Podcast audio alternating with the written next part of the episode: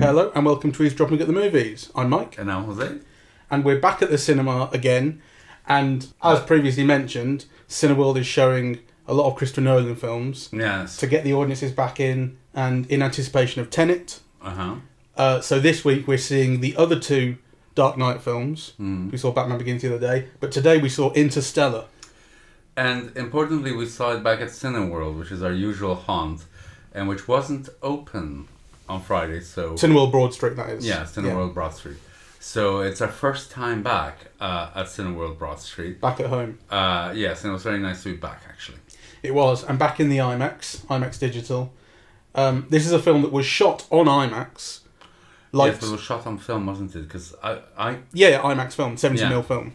Because I remember seeing it at Millennium Point. We saw it together. Yeah. But it wasn't it wasn't shown on IMAX there because that used to be an IMAX screen. And then I think they lost a license or didn't renew it, something okay, like that. So it. they so what it became was the big screen right. at Birmingham Think Tank. So we saw it on just seventy mil. Yes. Um, not in the full IMAX aspect ratio. I remember it very vividly because I really loved this film the first time round. Yes. In twenty fourteen. Yes. And it made me cry at the end. I loved how earnest it was, and I wrote uh, I wrote a review of it on my blog, and I was very glowing about it and all that sort of thing. I was a bit you cold s- about it, wasn't yeah, it? Yeah, you said you didn't like it. Yeah. So what, um, well, how's that changed for you watching it today? No. Um, I mean, I, I'm not even sure if I admire it, really. Mm. Uh, you know, I thought there's something kind of distancing about the film. Mm-hmm. I think it's also kind of pretentious. Right. Um, it makes lofty comparisons with two thousand one: A Space Odyssey. Quite deliberate comparisons. And two thousand one is held up as a great masterpiece of the cinema and a real innovator, and it changed people's lives. And it's no accident that, that there's, there's the organ sound that keeps coming back here. Mm. There's a shot of Cooper late on in the film where he's been kind of reborn mm. after the black hole, where which evokes the space baby. Um... I don't think it's an accident that that these things are in there. And, I mean, what's the point of it? You know, is it saying... Well, I suppose it's trying to say that some of the themes are the same, and it's recognising an influence of two thousand one. But um, it does come across to me as sort of like like claiming a throne, almost. Yeah. I mean, uh, there were there were some things... Uh, so, you know, from minor things to major things mm. that bothered me, yeah? So you kind of applaud the film's ambition... in a way, but actually I just don't think it's very well realized. And mm. you know, I thought um, so some of the, some of the things that I didn't like, for example, I thought Anne Hathaway had some terrible moments. Mm. Yeah, um, she really wasn't very good. I thought in terms of character development, I didn't understand the brother at all. Right, like you know, so you have him as, as Timothée Chalamet, Chalamet, and he's like you know lovely and you know charming and you know. And so on. And then when he becomes... Uh, Casey Affleck. Casey Affleck. You know, there's all this anger and, you know, I don't understand why he wants to keep his family to die in the farm. I mean, you're told his grandfather's nearby, but so what? Like, mm. you know... Yeah, he kind of gives I, up on his dad, which you see... Well, so let's say what the plot is, just briefly, uh, before we get into it, because there might be people who have not seen this film. Um, yes, there might. So Interstellar is about a dying planet Earth. Crops are failing. It's set in the sort of twenty-first century uh, dystopian future, essentially. But um, it's like a, there's like a new dust bowl. Yeah. I mean, literally, there are dust storms that coat everything in dust, and the planet is dying. And Matthew McConaughey is a former um, aircraft pilot, like like fighter pilot or or test pilot kind of thing. Yeah. Who's now become a farmer. He's had to. Yes. But he's still interested in that life. He chases down a spy drone right at the start. And then a quote-unquote ghost appears in his daughter's room, which seems to be communicating via Morse code. And the Morse code communicates coordinates. They follow the coordinates and they find the last remnants of NASA, mm.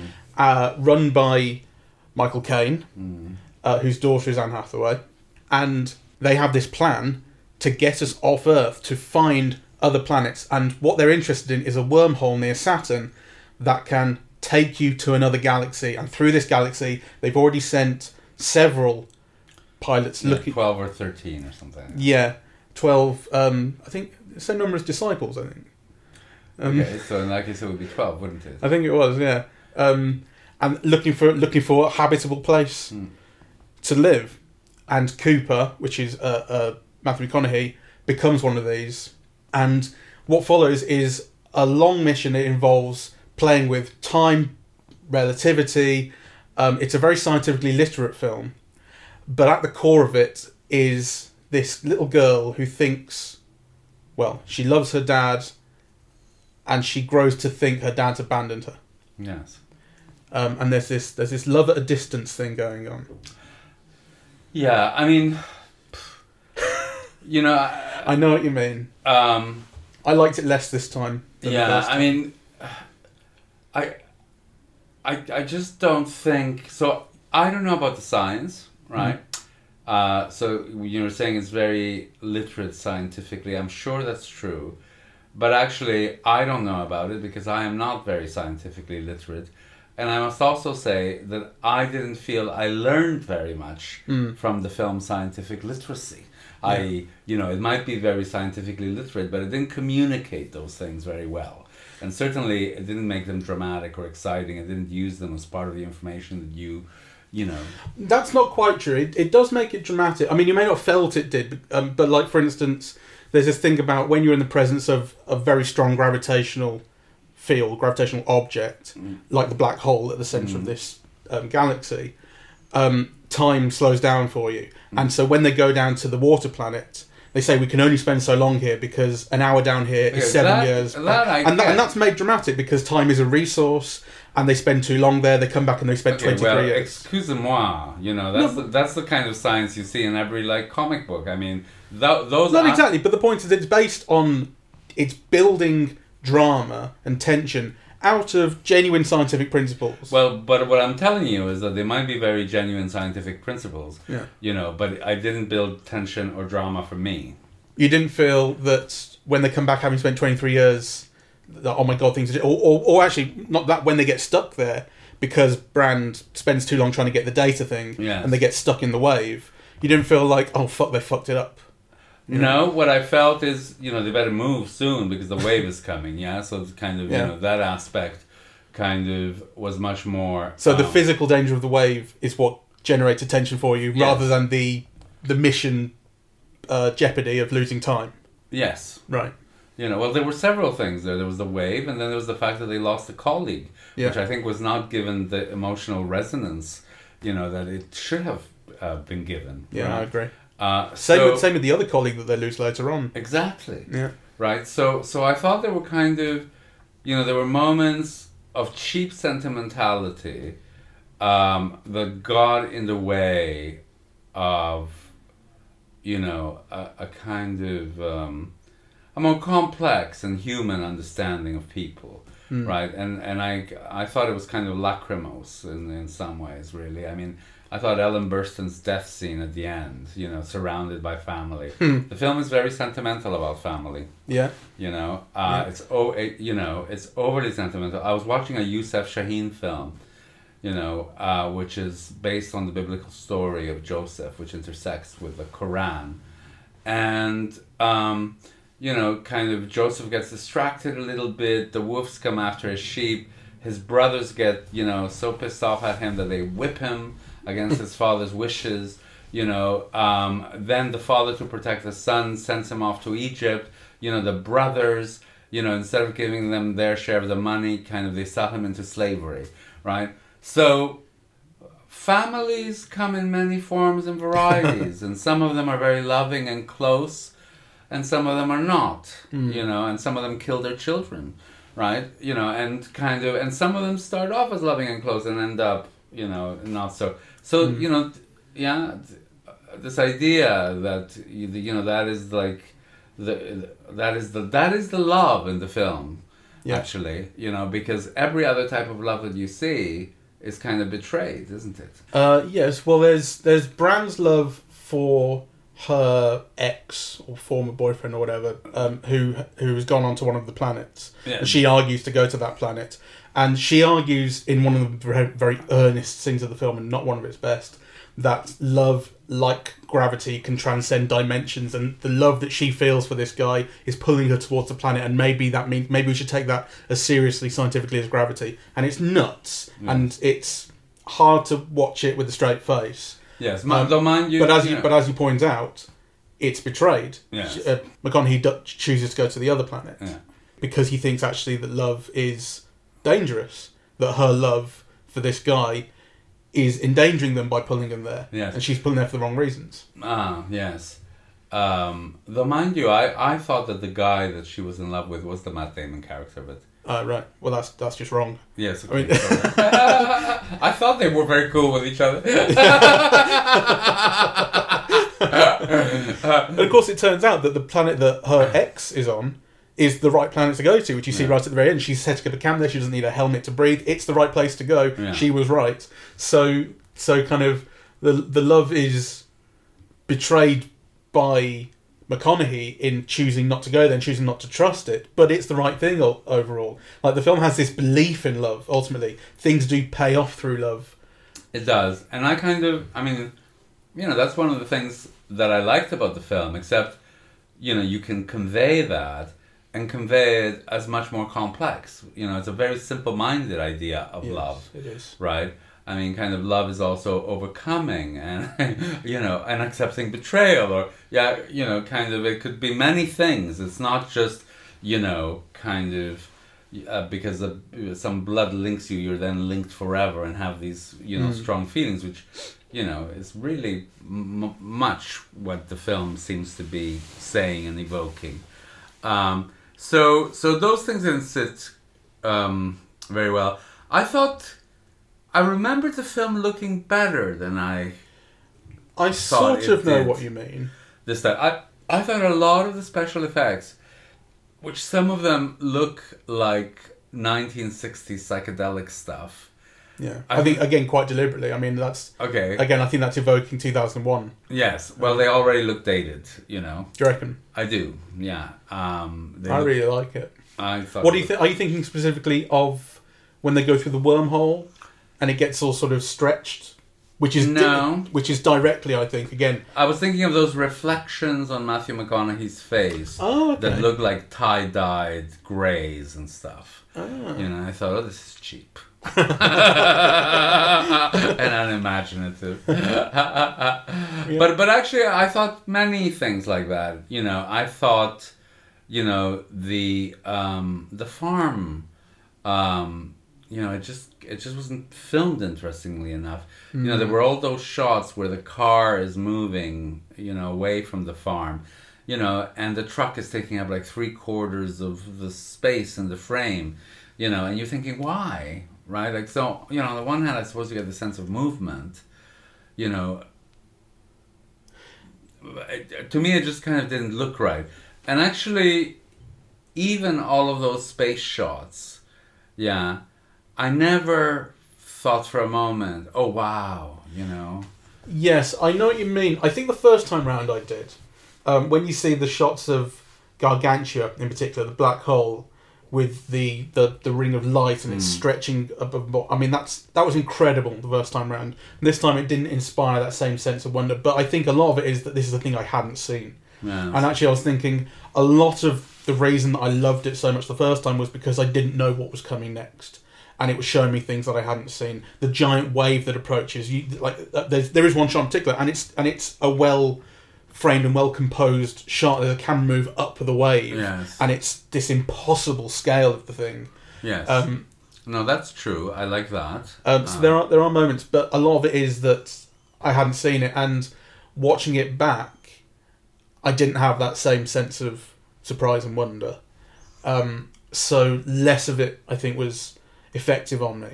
Mm. Um, One of the things that really grated with me, and that I don't remember, um, though, you know, possibly, um, was the use of the Dylan... Is it Dylan Thomas? Dylan Thomas. Do yeah. not go gentle into that good night.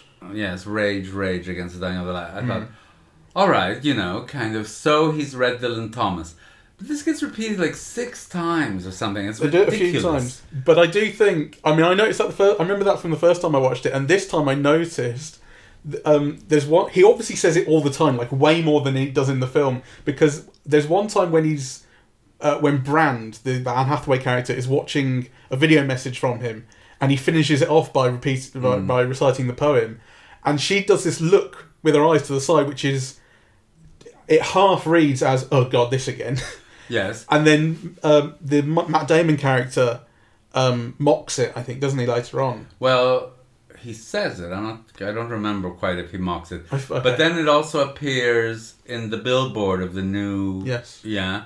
The new I mean, space I think, station. Oh, come on, really, you know. Mm. Uh, it, it kind of cheapens. I mean, I love that Dylan uh, Thomas poem very much. And, you know, I remember I remember when I first read it, it did have that effect of me, you know. Mm. Um But here it becomes like a cheap trope, actually, I think.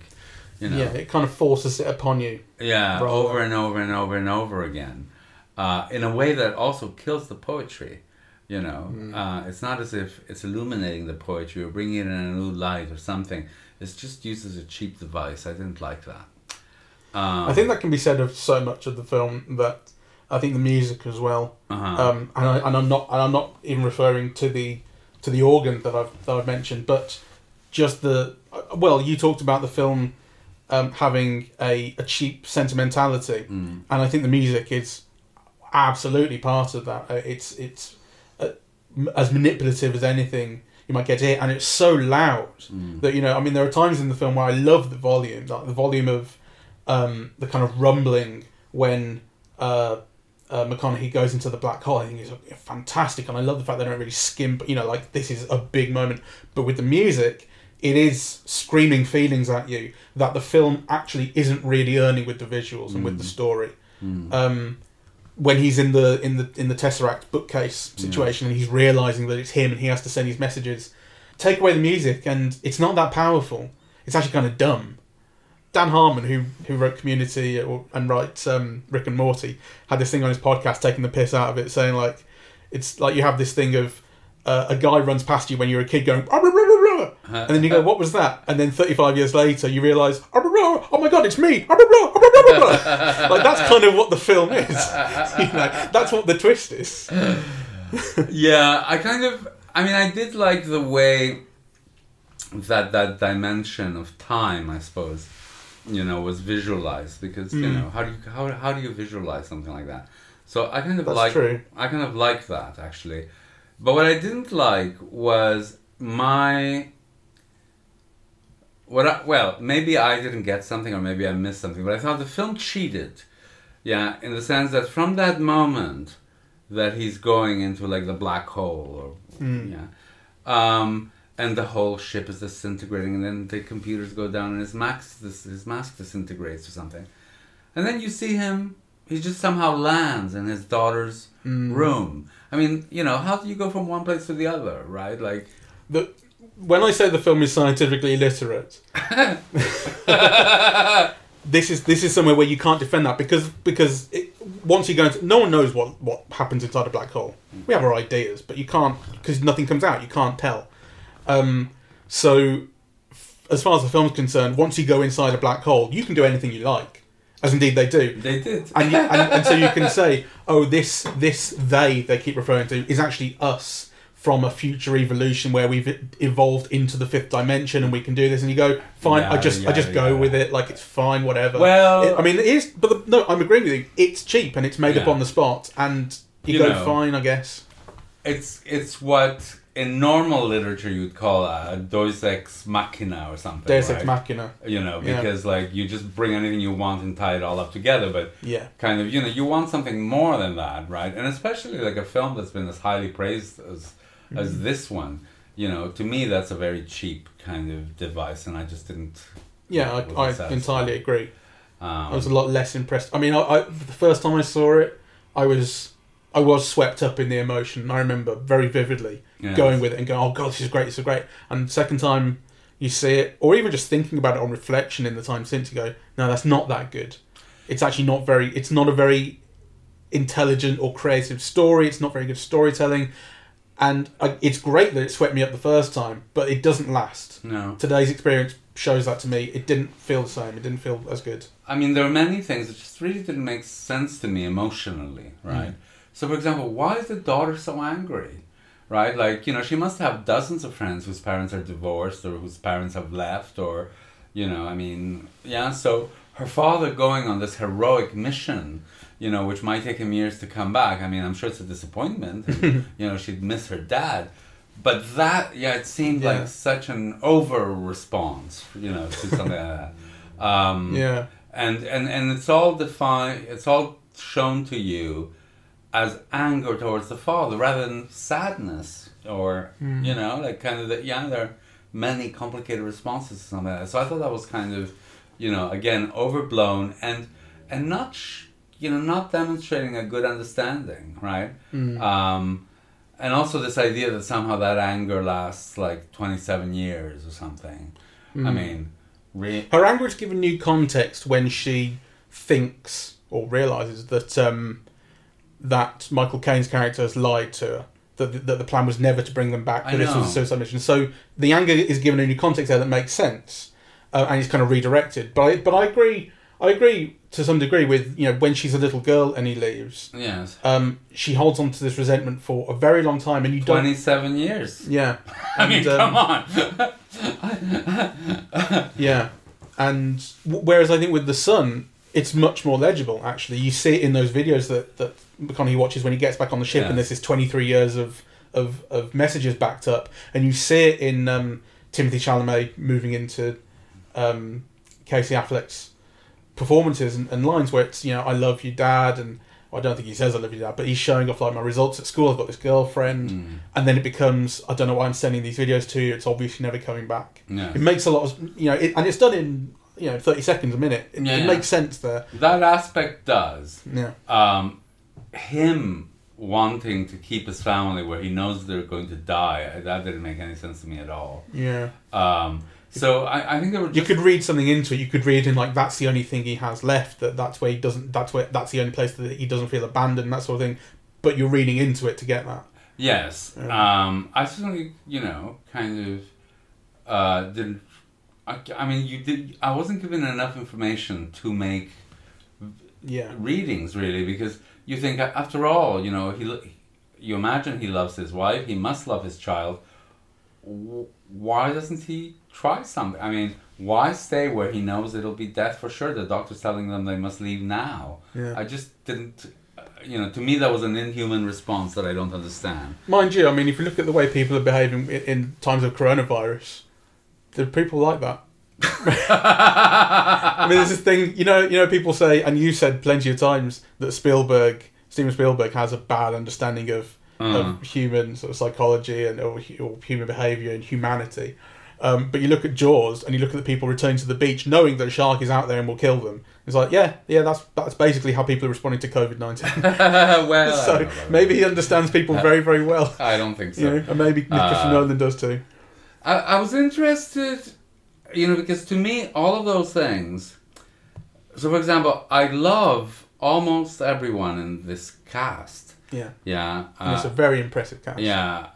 I I love Matt Damon. Uh, and actually, I, I normally love Anne Hathaway, you know, and Matthew McConaughey and so on. Uh, and actually, I think most of them are really actors that really do draw you in. They're warm actors, yeah? You know, so the other day we were talking about Michael Caine, and I always find there's something kind of mm. cool, you know, proficient but cool about him, right? Whereas, you know, kind of... Anne Hathaway and Matt Damon is like you're inside their heads, really, for better or worse. Mm. But you know, kind of, they're very, wa- they're very warm actors. So I'm thinking of Anne Hathaway. That you don't want to be in her head.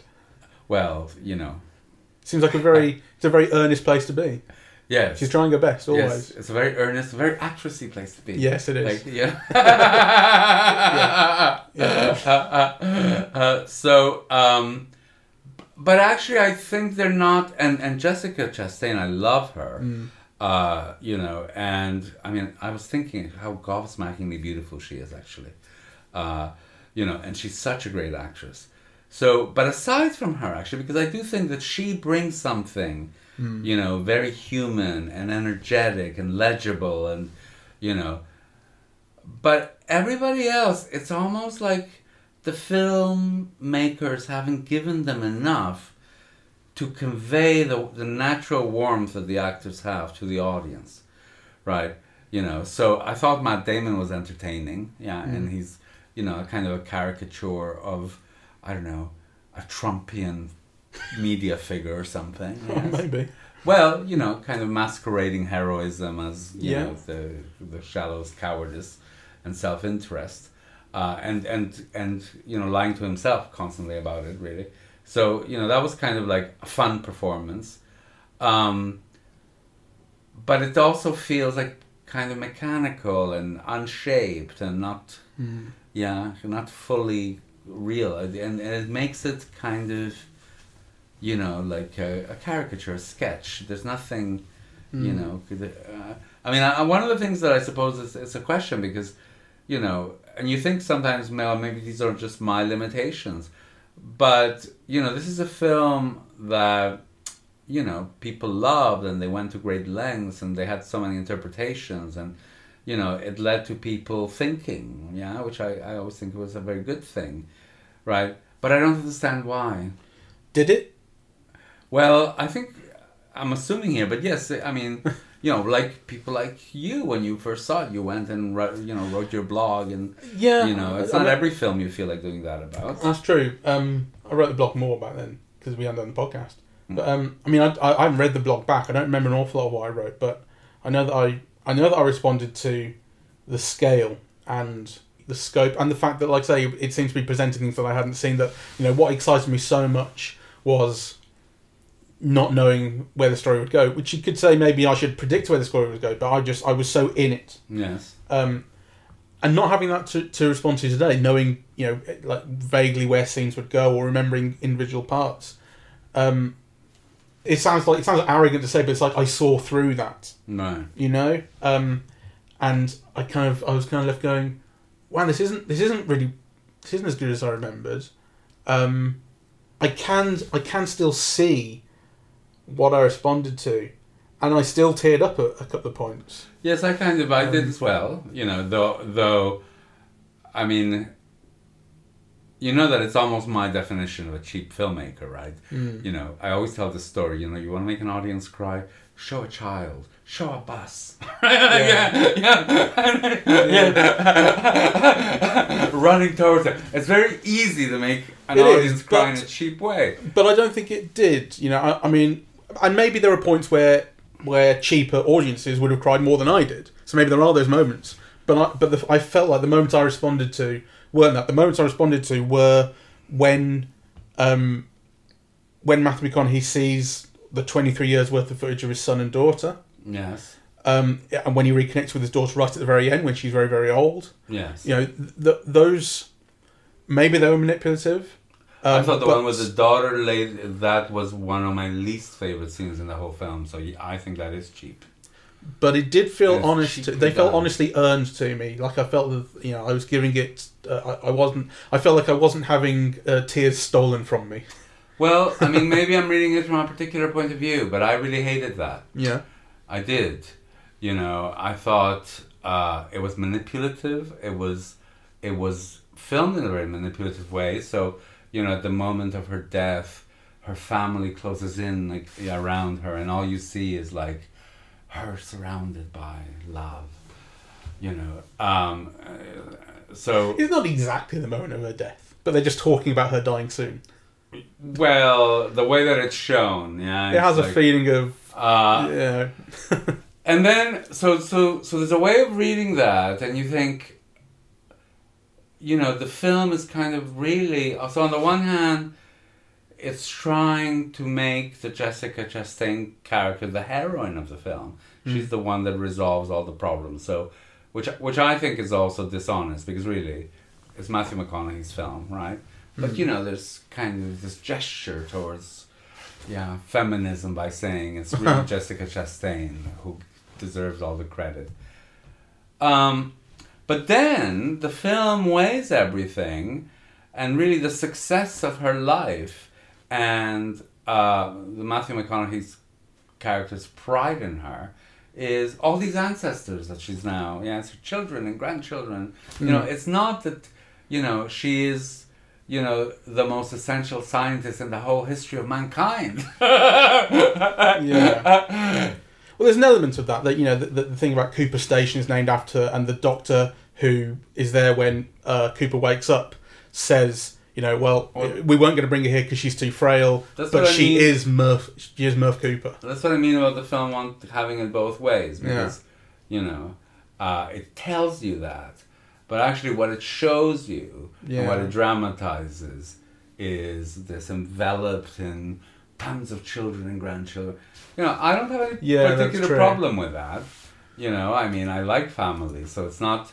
But it just. I mean, know. even the house that they've that they've, I guess, moved to the station or rebuilt, and it's there, and it's a museum. Mm.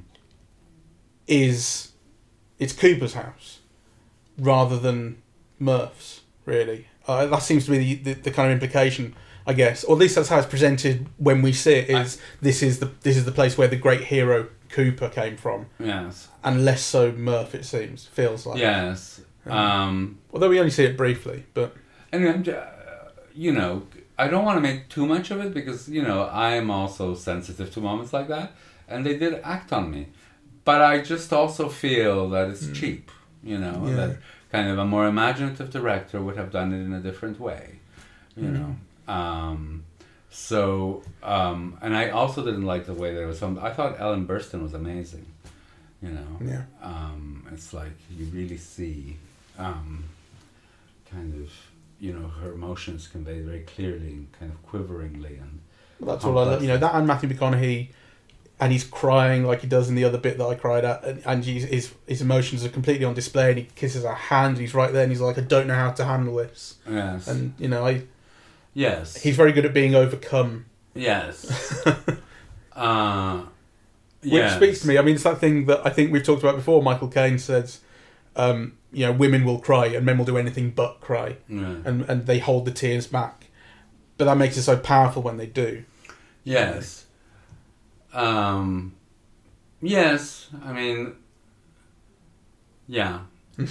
So I thought you're not, was, you're not really going with me on that, but uh, well, because I, um, I think he overdid it. I think he and the director both overdid it. I mean, okay. Matthew McConaughey cries and cries and cries and cries in the film, so he's he's actually proving the opposite of what you're saying because you know there's no holding it in, right? It's all like floods, you know. It's, I don't know. It's fifty-five different types of tears. Yeah, maybe. Um, but he cries with happy. I mean, that, in that shot of him watching the video of his son, and you don't see his son at first. You see him watching it, and it's quite an extended take. And it's and he starts off, you know, just seeing it and smiling, and then he starts crying with happiness, and then it turns into sadness. And the way he moves through the emotions is wonderful. Yes. Um, I really love that shot. That mm. really got me the first time. It got me just as much this time. Yes. Um, I mean... But I know what you mean. It's not a film of subtlety in any way. Mm. Um, and maybe it can be... I mean, maybe it's true of Christopher Nolan that he's not really a director of subtlety, but he's been more subtle than this. Um, this is a film that tells you in plain English... Love is special and love is transcendent and love... I mean, this is... When, when I was talking about... I really respect its scientific literacy and there is a lot of it. There's thing, you know, like like when you're out in space, you never hear any diegetic sound because there is no sound in space and it's actually quite effective and it makes sense. Um, you know, the way that the way that kind of visuals look in space, the black hole, makes sense. The whole thing about time being affected by gravity makes sense and it's all there and it's used effectively. But there are real negatives... to the scientific literacy, which is one of which is some things are very silly, like when Anne Hathaway's talking about love and she's saying this thing, love is it can transcend dimensions and it's physical force, and you're going, oh man, I, I get the I get the earnestness, I get how much you want me to feel this, but I just don't. It's so silly. And then there are other times when it kills dramatic moments. So when um, they're on Man's planet, Matt, Matt Damon's, and his sort of betrayal is being revealed, or his lie, and, and Professor Brand's lie is being revealed by the video on TARS. Mm. Um, there's this thing about, that for ages and ages, Professor Brand wanted, was trying to figure out this gravity equation so they could save the planet. And it's revealed that he already had this, and it didn't work, and it was just a lie to send people into space. Um, the Plan B thing, that's, that was the only plan. And, and it's a really dramatic twist.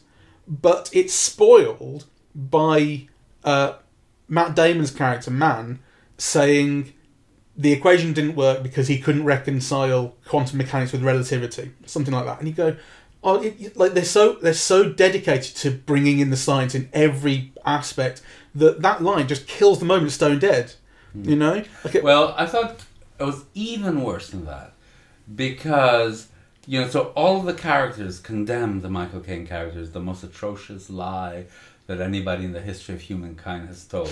I thought, I don't get it. I mean, I would lie like that. I mean, you know, it seemed quite logical to me why he would lie, right? And actually the film explains it to you because he's found no other solution, right? And this is a way to kind of enable people to act honestly in the continuation of the species rather than the individual, right? Because if you told the truth, then self-interest would come and only the richest and most powerful. That makes complete sense to me. Mm. I don't think that makes, uh, you know, the Michael Caine character a bad person for having, you know, used that strategy. Yeah. And, on the other hand, what Matt Damon does is shallow, selfish, self-interested, cowardly, right? And yet you're making an equivalence between those two things. And they're not... Yeah, it's almost like the film can't tell the difference between one and the other. Yeah, well, it's all rendered through the family. Like that that lie that Professor Brand tells to to, to get this mission going um, is it's all rendered through the family. So it it's it's not that he lied and that's bad for humanity or whatever, um, but it's it's that that lie is going to keep Cooper from his daughter forever. They thought they could get back, that was the point, and they can't. And it, that's that's the reason that you're supposed to hate the lie. Yeah, but the know? film is... The film can't distinguish between its own thinking mm. or the point it might want to try to make and, you know, uh, uh, Matthew McConaughey's feelings for his daughter. Mm. Because, you know, you could feel that way emotionally and nonetheless recognize that rationally it makes sense yeah. to do it that way, right? So again, it's a very self-interested, selfish, self-involved way of looking at the situation that you're somehow meant to identify with. Yeah. Right? So I think those things are very muddied in the film. I'm actually more than muddied. They're wrong-headed. Yeah? Mm. They're not thought through, I don't think. Yeah. Um, I want to think about the action a bit because it really struck me that so much of the action really didn't work for me. Um, and it's a film where the the action is of a very high concept. There's a concept to everything. So when they're on the, the high-gravity planet, the action is based on the giant wave and it's based on the tension of the time as a resource. Um, Matt Damon tries to dock his ship and he screws it up and he explodes the ship and it starts spinning, so they have to spin at the same rate so they can dock, and that's a very yes. uh, uh, uh, arduous task. Um, that, there's, I suppose, going through the wormhole, which is not kind of arduous in itself, but you just don't know what what, what you're going to expect. And almost none of it really worked. Like, it, I could see how it was... I could see how the ideas were operating and what the idea was, but I wasn't feeling any of it enough. There was I, something missing in every action scene. I thought the same thing. And uh, about the same scenes, actually. And what was going on in my head uh, was, or what I was thinking when watching it, is, you know, you watch an old Errol Flynn film about aviators, and it's exciting, mm. right? And yet, I don't know any more about aviation than I do yeah, space you know, travel. about spacecraft, right? So why is the Errol Flynn stuff exciting? And actually, it's because I think the film tells you You know, what Errol Flynn needs to do, how difficult it is, yeah, and what he's got to do to achieve it or die, right? Whereas actually this film doesn't, right? Mm. You know, so so you know, like, uh, you know, particularly at the beginning, it's like, don't open this, don't do that. Kind of, you know, you see that the thing is not attached properly, but you don't know how much time he's got. Yeah, you don't know whether there's a possibility of him doing it properly or not doing it, yeah? Like, yeah, it just doesn't make sense. Really. Like, it makes some things very clear. You know, it makes clear what they have to do to dock, but the stakes in that particular scene aren't really very clear. Like, if we don't manage to do this, what happens? Well, yes. They don't even think about that. It's just this is obviously going to happen because yeah. the film has to go on. Like, that's that's that's sort of the feeling on the on the high gravity planet. I think actually more of that is taken care of You know, you understand the stakes. This thing about we're going to lose so much time. Um, once the you know it, it, once it's clear what the planet looks like and that there are these giant waves, that's very, very clear. Um, but there is still there is still something, I don't know, almost too quick about it. There's certainly something quick about the way they leave that planet. Like the, the second wave comes along, yeah. and they've had this long chat in the middle. Um, and then it's just, oh shit, the wave's here, gotta go. And they just do. Like, I would just like to spend a little bit more time getting off the planet and have a bit more tension as, are they going to? You then know, it just you, happens. You look at the early Star Wars films, right? And cheesy as they are and so on. And, you know, nonetheless, those things are exciting in those films. Yeah. yeah? And you feel really well situated and, yeah, and yeah. kind of, you know, what their powers are, what can be done. Yeah, kind of, uh, you know, if someone's hanging from a ledge, you see the steps to get out. You see that yeah. they might not be able to make it. Yeah, like kind of all that information is conveyed to you. I feel here it isn't. You know, so you have things moving around quickly. It's yeah. funny. There's an analogue of that. What I just was complaining about, leaving the the the high gravity planet. There's an analogue of that in one of the Star Wars films. Um, is it Episode Five where Han Solo and the Millennium Falcon and Leia and that are they go into a cave to get away from some TIE fighters that are following them, and they stay in there for a while, and then they realise that the ground's moving, and they realise it's a giant slug that they're in the middle of, and well they don't even well they, they don't even realise that, they just realise something's not right here, yeah. and so they they escape as quickly as possible, and you see from their perspective the, these jaws closing, and they just get out, and then it's when they're out you see this uh, long shot of the planet and them flying off and this bloody great big slug nice. okay, yes, coming out. So like. That, So, and that's something where you're not given all the information. They're really just, they're, all they've worked out is we need to get out of here, and mm. it's only after they've they're safe that you see what the danger was. Ah. But that is more that had more tension than leaving this high gravity planet where you know what the danger is. Ah. It should be easy to, to generate a bit more, but they just they don't spend long enough doing that. No, no, no. Yes. Um, um. There's also a sequence that's intercut, two action scenes intercut, which is when they're on Man's planet. And he's leading McConaughey out yeah. to attack him and kill him. So, so he hopes, and that's intercut back on Earth with um, Murph driving out, uh, driving out to the house to try and get the family to leave. And then she leaves, and then she comes back and she sets the crops on fire. Mm. Um, which you know, it's not it's not explained in dialogue, but I think it's quite obvious that like she's doing this to to make yeah. sure they leave because they've got nothing left if yeah. if they've got no crops. But the, the, I mean, I didn't, I didn't like it. Or I don't get it because the, the, the, the, the enormity or the significance of these two actions is very, very different. Like on the one hand, you got this guy being led out to his death, and he ends up having a physical battle for his life on this planet. And on the other hand, it's not even entirely clear really what her motivation is at that at certain times to do what she's doing. It's, it doesn't have, like there isn't there isn't an equal weight between these two things. No, why they're intercut doesn't make sense. It's my pet peeve about the brutishness of contemporary American culture, right? You know, where everything gets destroyed and nothing seems valued, and you know, I thought in a in a planet. In which food is so scarce that you only have one crop left, mm. yeah, and in which there must be people starving, and actually you see them eat, and they're eating corn on the cob, and you know, yeah, corn yeah. Uh, pudding or whatever. Corn to destroy, pudding to destroy the last crop that they're probably ever going to get from this land.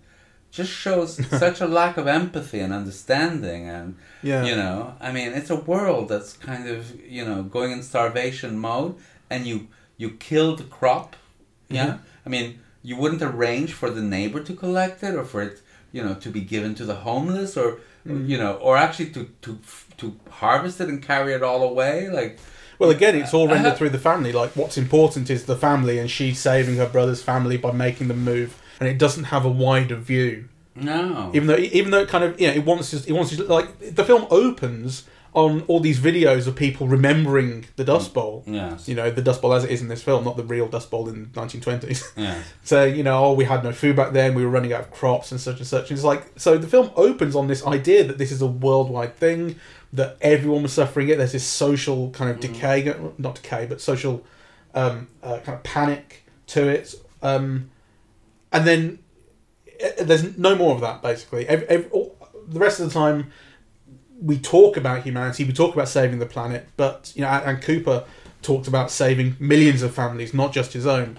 But the film doesn't feel any of that. The no. film is all about this family and yes. these two people, particular in particular, yes. the dad and daughter. And um, that's how it makes sense of everything. Yeah, I well, didn't. I didn't like how um, she realizes um, or works out that the dad is the ghost at the end. She actually has no reason to do that. It really snuck by me the first time, but I watched it this time and I think all she's done is assume like that they, quote unquote they, the they they keep referring to, are the dad now. But actually she's got no real reason to. No. And it happens in the middle of the, or the start of the Tesseract scene. So it's all supposed to be coming together, and that he realises he's the one sending these messages, she realises it at the same time, and he starts sending the messages, and yeah. it all comes together and makes sense. But um And you under, it, you understand why he realizes, because yeah. he's seeing her. He, she doesn't but, have a good but actually, she, you don't. Yeah, it's true. Actually, you don't. You know, she could. I mean, it would have made just as much sense for her to say, "Oh, it's like the goddess of Venus or something." You know, yeah. like, exactly. sending me secret messages. I mean, there's no inherent reason why she thinks it's the father. Yeah. Uh, it, yeah. Like the thing that said "stay," the message that says "stay." And it's like, oh yeah, that that was that was the dad telling himself to stay, but she doesn't have a good reason to say that. Yes, and also, actually, the film is illogical in that, because if, if he would have stayed, they'd all be dead. Yeah. yeah, so you know, even that doesn't make sense, really. Yeah, it's like it, his emotion in the moment is, no, you should never have left your daughter, but it, mm. yeah, but he, but he needed. But you know, to. He's meant to be in this time. Space continuum where past, present, and future are one, and he can go into every room. Mm. So he should know enough that really, yeah, yeah. it was good for him to go. yeah. yeah. That is quite elegant, though. The um, I think you, you mentioned you like the design of that space, and I agree yeah. with you. I th- and there's something there's something that feels quite poetic about being behind the bookcase. Yes, there's something that's like communicating through knowledge. Yes, you know, which is. You, yes, I like that kind of aspect concern. Of it. Though I also did think, you know, when they go into the new world or something, you know, in science fiction in the seventies would have this thing of like the value of knowledge, or rediscovering books, or sometimes it would have like, you know, Kal-El, right? Superman's father sends him the whole repository of the knowledge of his culture, right? yeah, yeah, because yeah, those things are important. This film didn't do enough with that. Like, mm. you know, kind of in the new world, you, you'd think that you'd be shown the library of the new world or something, right? So this, this will be my last one, really, because I feel I'm beating a dead horse. Um, but the other thing that I found really disappointing was the la- the battle sequence between Matt Damon and Matthew McConaughey. Yeah. You know, because you feel they've designed it interestingly. Yeah, that bleak rock landscape. Mm. But they don't do enough with it visually. Yeah, I mean, I would have liked the camera to move more, yeah, or to indicate feeling or excitement or emotion or grasping or struggling. Yeah, actually done through the conjunction of the camera moving through that set design. It's almost like the set design itself is given most of the work to do for the yeah. And the music again, I think. Mm. I think the music's doing it. I think actually the the, the visual. The camera, the camera placement, and the shot selection, the editing is rudimentary. Yes. Um, and you, and I would like to have felt more kind of. Remember um, in Game of Thrones when Brienne of Tarth fights Sandor Clegane, mm-hmm. uh, the Hound. Yes. And and it starts off as like a classic sword fight, you know, like oh, ting ting ting, and then before you know it, they're just smacking each other in the face, and it's brutal, and like one of these people is gonna fucking die. Mm. It's incredible, right? It's an amazing scene. Like it, it just descends into this brutality. It starts off as, you know, like what you would like, you know, your ideal fight, and it descends into what a fight really is, which mm. is nasty and vicious. Nothing of that feeling here. I would have liked that kind of brutality. Yes. You know, nothing even close. Uh, or or even more of a desperation to survive. Yeah. With a knowledge of the elements involved and the success or failure of that survival. I mean, I also feel that like him going after that orange thing is like, you know, oh the the communicator, yeah, well, you know, you think like, why is he running after it? Is is that what's going to save him? Like, you know, because I mean it you does know, save him. Well, I know, but initially it's not oxygen, it's not something to fix It's yeah. the air that he's losing, right? So, you know, I kind of... I don't know. I think the film actually did enough to communicate that, because it does start off with... When Matt Damon's luring him out there, he says, do you have a long-range communicator? Because you're going to need one. Uh-huh. And then you see one or two close-ups of it on the back of his... You know, on the side of his helmet. And it's like... And it's sharply in focus. In a shallow focus shot. So you are... So I think you are cued into... Okay, well, maybe that's the thing. I mean, what I remember about that scene is, are you fully charged up? Yeah. You know, rather than the communicator... You do, you know, do you have a long-range communicator? Yeah. Um, well, fair enough. But... So I might be wrong about that, but, you know, I, I just didn't feel that yeah. it was exciting enough, or that it was visually exciting enough. Definitely know? Not visually exciting enough. Um, so I have one final thing I'd like to think about, which is you. When we were talking about Batman Begins the other day, you were saying it's a very British Batman. Yes. And I want to think about how British or American this is, because very early on, this occurred to me as almost sarcastically American. Like, you've got this cornfield, it's like, you know, it's, it's like basically just like, you know, Iowa or whatever, yeah. where they grow corn or, or, and whatnot, and it's this homestead, and there's a very classic American kind of feel to it. And then there's this thing about how in the future, um, no one believes that um, American landed on the moon. And in the, and the revised official textbooks, uh, Cooper's told at his, at his parent-teacher conference, um, the revised textbooks say it was faked so that the Soviet Union would spend loads of money and bankrupt themselves, and we never actually landed on the moon. And he's deeply offended. You what? You know, you think you think we didn't land on the moon? We're explorers. We do this. You know, and they talk about quite a bit. They talk about we're explorers. We do this because we can, because that's who we are. Um, and there is something. And Cooper is, you know, Cooper is uh, a former. Like space test pilot, mm. um, and now he's a farmer, and it's like there's something all American about him. And he's from Texas. What's more American than Texas? And well, let me tell you where I. That's how he's constructed. The last American, it's like he is. Yeah, but it's also done in ignorance. Well, know? Yes, this is kind of where I was sort of. This, yeah, I mean, carry on, because this is kind of it's, so, it's such a caricature. Well, it's not, it's not only a caricature, but there are basic faults. That would be completely unacceptable if he were dealing with a British milieu, right? So here you have a family with John Lithgow, uh, uh, Matthew McConaughey, Jessica Chastain, Timothée Chalamet, Chalamet, and uh, Casey Affleck, all speaking in different accents. Yeah, one family. It's like, you know, if you're making a British film and you cast a family, one has a Liverpool accent and the other one has a Cockney accent and another one has a Scottish accent. And, you know, I mean... That's, that's really true. I mean, you, it would be completely unacceptable, really, yeah. you know? Yeah, that's really true. I thought about that. So... Yeah. Yeah. Because, I mean, are you even told the state that they're that they live in? Well, just assume just, just it's Texas somewhere of, Midwestern. Yeah, exactly. You know, and it's like where where everyone comes from. Yeah. So it, for all we know, it's Oklahoma or something, right? Um, but you know, you assume it's kind of Texas only because of Matthew McConaughey's accent. But then you do realize that every single family member in that family speaks with a different accent. That's a good point. I um, thought about that. So and Michael Caine speaks in, in his London accent because he can't do another one. And so. They don't even bother. Like I, like very often when, when you get you know someone who's so clearly from not the right place in a film, they'll have some line of dialogue that explains, oh, he's from England, but he worked it. None of that. Nothing. It's just it's they don't need it. It's Michael Caine. Yeah, fine. Which is in a way that's fair enough. I'm fine with that. You know, yeah. I'm fine with that as well. But it did strike me because you know. Um, In fact, Matthew McConaughey is one of the few American stars of this period who's got a very localized accent, yeah? Mm. I mean, he is Texas, you know? Yeah. So so it's very noticeable that the all the others aren't, right? Like, and you think at least his children would talk like him, right? Uh, yeah. yeah. Uh, and in fact, actually, you'd think that he would talk like his father as well. I mean, this is how you learn your languages, isn't it? You know?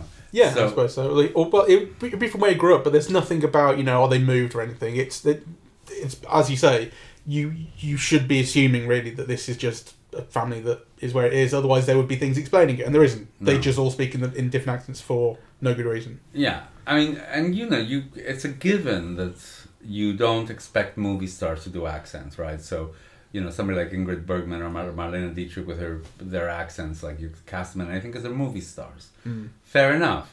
So, you know, you could cast Matthew McConaughey in anything because he's a movie star. But at least you take care that the people around him would speak like him. Right? Yeah. Well, that's the, I mean, that's the downside of casting movie stars in all the other roles. Yeah. Like, they have to speak like themselves too.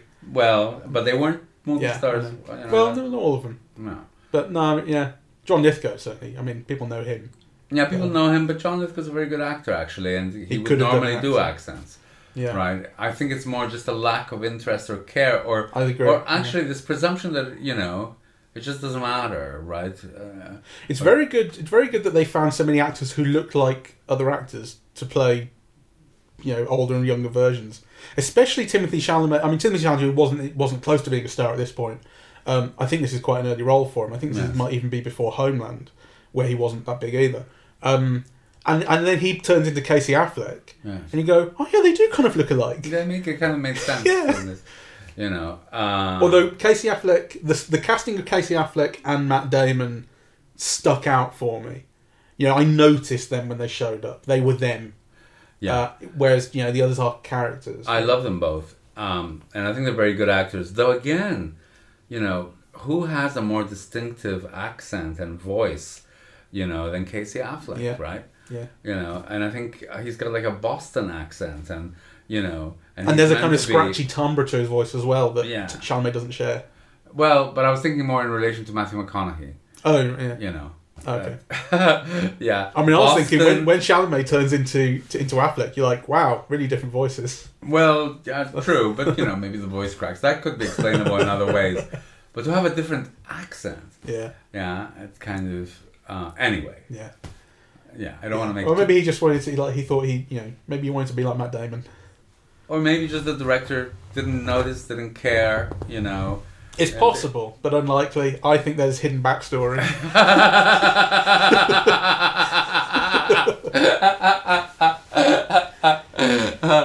um, I just want to quickly... Christopher Nolan's filmography, right? I think I've seen all but two. Well, Tenet's yet to come out, but... I haven't seen Following, and I haven't seen Insomnia. I've seen all the rest. I've seen Insomnia. I, I haven't seen Following. No, Following's very early, and apparently it's rubbish. Um, um, but I'm interested to see it. But uh, having seen this again today, I would say it's my least favourite of his films, actually. I think there's lots lots of bits and bits of interest that I like, but it really doesn't cohere. It's it's kind of... It's, it's dumb, basically, actually. I mean, for me, I would say that... Um, having now seen almost all of his films, they're all very ambitious, and I think none of them really live up to their ambition. Even um, Dunkirk? Even Dunkirk, which I think is the one that I responded to the most, though I, I you know, I also wonder now, was I responding to that fantastic IMAX? Or, you know, was I responding yeah. to the film itself? Yeah. Um... If so, it comes around again in this strand or whatever that they're doing, bringing all these films back, I definitely want to see it again because yeah. I've only seen it the once at the IMAX, as you said, and I was blown away by it and really affected by it. Yeah, yeah. And I would like together. to see how well it's. Uh, no, we didn't. I went. I went to Manchester to see it with Matt. Oh right, um, but and you I, went down to you saw it in London, I think. I saw it in London. Um, I thought I'd seen it with you in London though. No, but um, I would like to see how well I respond to that now, how much I think it stands up, that sort of thing. Yeah, well, let's play by ear because I mean, if they all keep being like this. I think there's only so much Nolan I'll be able to stand, you know. We're... Yeah. Well, it wouldn't be interesting seeing Inception again, but it's only because I have seen it twenty times. Like, I don't need to see it again at the cinema, I don't think. I know how much I like Inception. um, um, but other ones I would be... I mean, we are seeing the other Dark Knights. Yes. Um, the other... If, if you can imagine they might bring The Prestige back, but it's not a huge... It's not a spectacle film. It's a... You know, I like drama. The Prestige. I, I love it, but I, don't, I just don't imagine them bringing it back. It's not a get the punters in film. Yeah. But Dunkirk um, they might. Yeah. Anyway, we'll see. Um, yeah. Because um, that's what the that's what the that's what the purpose of this is is get the people back into the cinema yeah. and get them hyped for Tenet. I wouldn't mind seeing Inception again. Okay, well I would see it again because I love it. I mean, well, so they, you know, if if they're showing it on IMAX or something, we should see it. Well, we did see a trailer for it before the film. I know. Yeah. So um, it, it, so yeah, it's, it's definitely it's definitely going to be there. Right. All right. right. So let's do that. Um, anything else? Um, no. You know, I I um I'm really glad I saw it a second time, and I'm glad I saw it on a nice big screen, because it's obviously where it's meant to be seen, and it makes it, you know, it means that you can't blame disliking so much of it on watching it on a laptop. Yeah. You know, I saw it properly and came out with an honest opinion. Yes, I, I agree with that. I mean, you know, my view is that it kind of confirms my initial impressions, which I thought, you know, that maybe I had not viewed the film in the best conditions, because sometimes, you know, you are too tired and, mm. you know, and so on, and a film might be, you know, it might be too demanding, or you're not up for it at the moment, or, you know. But actually, you know, seeing it again, I don't feel that differently than on my initial viewing. Uh, and I do think it's a film that is very overrated. Mm. So on that note, uh, you can send hate mail to us. So, yeah. We are eavesdropping at the movies, and we are on Apple Podcasts, Spotify, SoundCloud, and YouTube. Uh, on social media, we're on Facebook and Twitter at Eavesdrop Movies. That's where you send the hate mail to. Uh, and the website is eavesdropping at the movies dot com. Thank you very much. Like, share, and subscribe. Yes. I never say that. Yes, everyone else does. I should. Um.